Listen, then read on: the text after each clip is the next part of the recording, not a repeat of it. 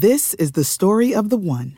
As head of maintenance at a concert hall, he knows the show must always go on. That's why he works behind the scenes, ensuring every light is working, the HVAC is humming, and his facility shines. With Grainger's supplies and solutions for every challenge he faces, plus 24/7 customer support, his venue never misses a beat.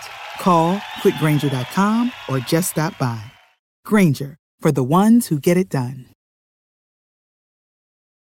When you need mealtime inspiration, it's worth shopping Kroger, where you'll find over 30,000 mouthwatering choices that excite your inner foodie. And no matter what tasty choice you make, you'll enjoy our everyday low prices, plus extra ways to save, like digital coupons worth over $600 each week. You can also save up to $1 off per gallon at the pump with fuel points. More savings and more inspiring flavors make shopping Kroger worth it every time. Kroger, fresh for everyone. Fuel restrictions apply.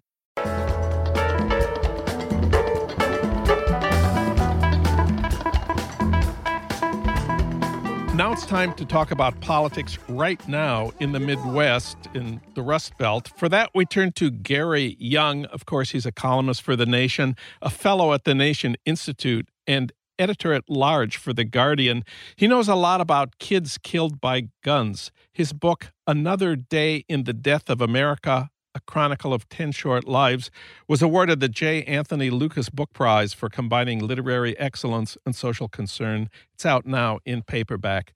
We reached him today in Racine, Wisconsin. Gary Younge, welcome back. Thanks for having me, John. Well, Racine is an old Democratic town on Lake Michigan, an old factory town, an old immigrant town. It's Paul Ryan's district.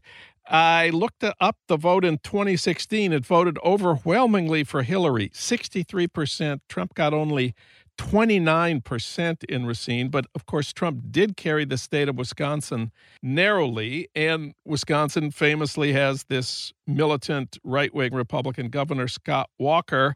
People call him a Trump before Trump. How are progressive activists in Racine feeling about next week's election this week? Well, their mood is very cautious optimism. You mentioned Racine City voting overwhelmingly for Hillary in terms of percentage, but actually very few of them turned up. Racine County in 2016 voted for Trump. Racine County pretty much always votes for the president. Voted for Obama twice, Bush twice, Clinton twice, and it's voted for Trump. And the way that it voted for Trump really reflects an awful lot of what went on in the Midwest.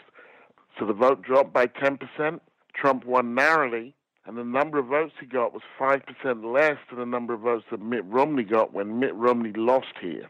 The urgency for the Democrats is to make sure that their vote shows up.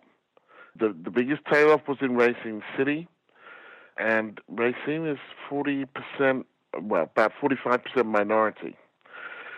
And so Democrats here, they have been through a lot in the last 8 years.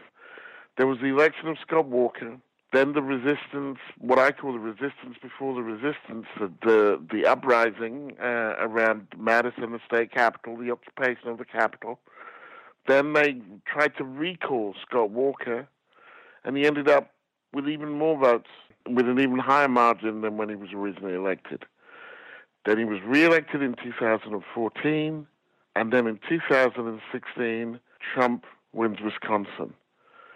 Now, a Republican hasn't won Wisconsin since '84, and nobody, Republican or Democrat, went to bed thinking that Trump was going to win.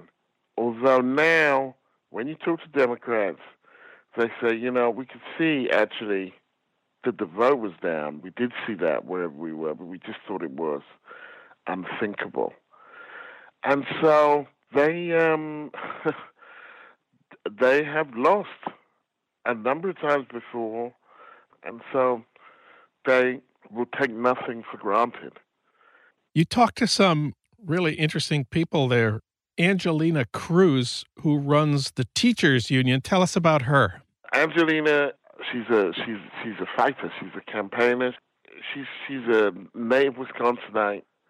And she said, you know, the election did change the way she felt about her home state. and that she would run around thinking which one of you crazy white people voted against everything that I am. I've been out with her a couple of times in town, and she's well-known and well-loved. She introduced Randy Bryce. He is running against Paul Ryan's successor, Republican successor, a guy called Brian Steil, at a Bernie rally. So there's been a Bernie rally here. Obama was in Milwaukee. Trump was in Mosinee, which is about 3 hours away. All of which just shows you how intense these elections are. So they're not leaving, anything to chance, and they're assuming nothing. As Kelly Gallagher, who's a local activist, told me, we don't have the luxury of hope. We don't have the luxury of hope. Wow. You also spoke with Erin Forrest, who's head of an organization called Emerge Wisconsin. Tell us about Emerge Wisconsin and Erin Forrest. Well, Emerge Wisconsin aims to identify and train and support women, Democratic women who are standing for office. And they've seen a significant increase in the number of women standing for office over the last 2 years. When women stand, whether they win or lose, then more women stand next time. This is the pattern. Just because they see that they are capable of standing, that people like them are standing, and that women win for legislative office at the same rate as men. One of the really interesting candidates sort of down ballot in Wisconsin is the Democratic candidate for lieutenant governor. His name, Mandela Barnes. Tell us about him. Mandela Barnes is a 31-year-old community organizer who emerged through the uprising and all that's gone on over the last 8 years, and to some extent kind of symbolizes what has happened, even if they haven't won elections, that people like him have come through. These are not your regular Democratic candidates. And so really for the first time since Obama, for me, I'm seeing Democrats actually quite energized by the people that are actually running. We've heard a lot about the candidates in Wisconsin, especially down ballot. Of course, most people are talking about what they consider the big question, who will run against Trump in 2020? Some say Bernie, some say it has to be Elizabeth Warren. Well, I think it's the wrong question. It's my belief that the question shouldn't be who, but what and why. What are they running on? What is the agenda? At the moment, more people believe that the Democrats stand against the Republicans or against Trump than believe they actually stand for something. And that's just not good enough, that we have this brazen bigot in the White House who, by the way, the Republicans are quite happy with. I've been talking to them here, and he didn't win here. Ted Cruz won here in the primaries. But they say, you know what? He's delivering. Then the question then becomes, well, what do Democrats want to deliver? Who are they in the face of what I think is a kind of existential crisis for American democracy, given what he's doing and what's going on in the rest of the world? Who are they and what do they want? The degree to which the party can thrash those out is the degree to which it will produce a candidate that people can relate to and that people like. And it's also true that the characteristics that people are looking for in a candidate have changed.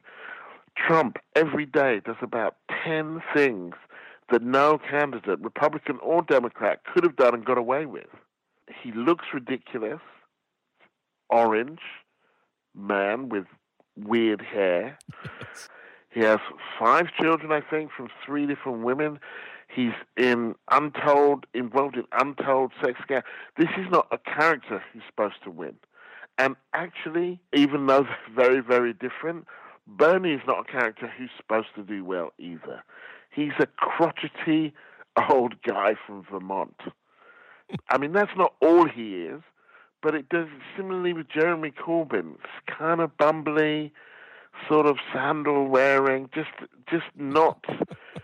If you were to focus group these people and give their resumes and say, what about this guy, the Jewish guy from Vermont, the bumbling guy who is really passionate about Kurdistan, the orange guy with the weird hair, which one do you favor? None of whom, by the way, I believe this is true about Bernie Sanders, none of whom have military service. Some of whom are broke, some of whom are billionaires. Who would you... Well, they would say, we don't want any of those. It was someone who looks like, someone I might know. Pretty much everything that we thought about what works as a candidate doesn't work. All the more reason, therefore, to develop the idea and develop the purpose and then worry about the candidate later. Gary Younge, his new column in The Nation is titled, If You Build a Left Movement, the Candidates Will Come. You can read it at thenation.com. Thank you, Gary. Always great to have you on the show. Thank you.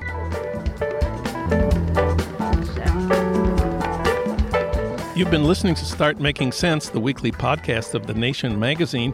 You can hear more interviews like this one at thenation.com, and you can subscribe to Start Making Sense at iTunes Podcasts, Pocket Casts, Stitcher, or wherever you get your podcasts.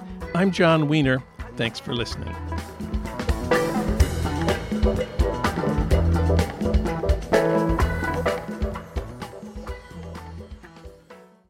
The Capital Ideas Podcast now has a new monthly edition hosted by Capital Group CEO Mike Gitlin. Investment professionals reveal their best mentors, how they find their next great idea, and a few funny stories. Subscribe wherever you get your podcasts. American Funds Distributors, Inc. This is the story of the one. As a maintenance engineer, he hears things differently. To the untrained ear, everything on his shop floor might sound fine, but he can hear gears grinding or a belt slipping. So he steps in to fix the problem at hand before it gets out of hand. And he knows Grainger's got the right product he needs to get the job done, which is music to his ears. Call, click Grainger.com, or just stop by. Grainger, for the ones who get it done.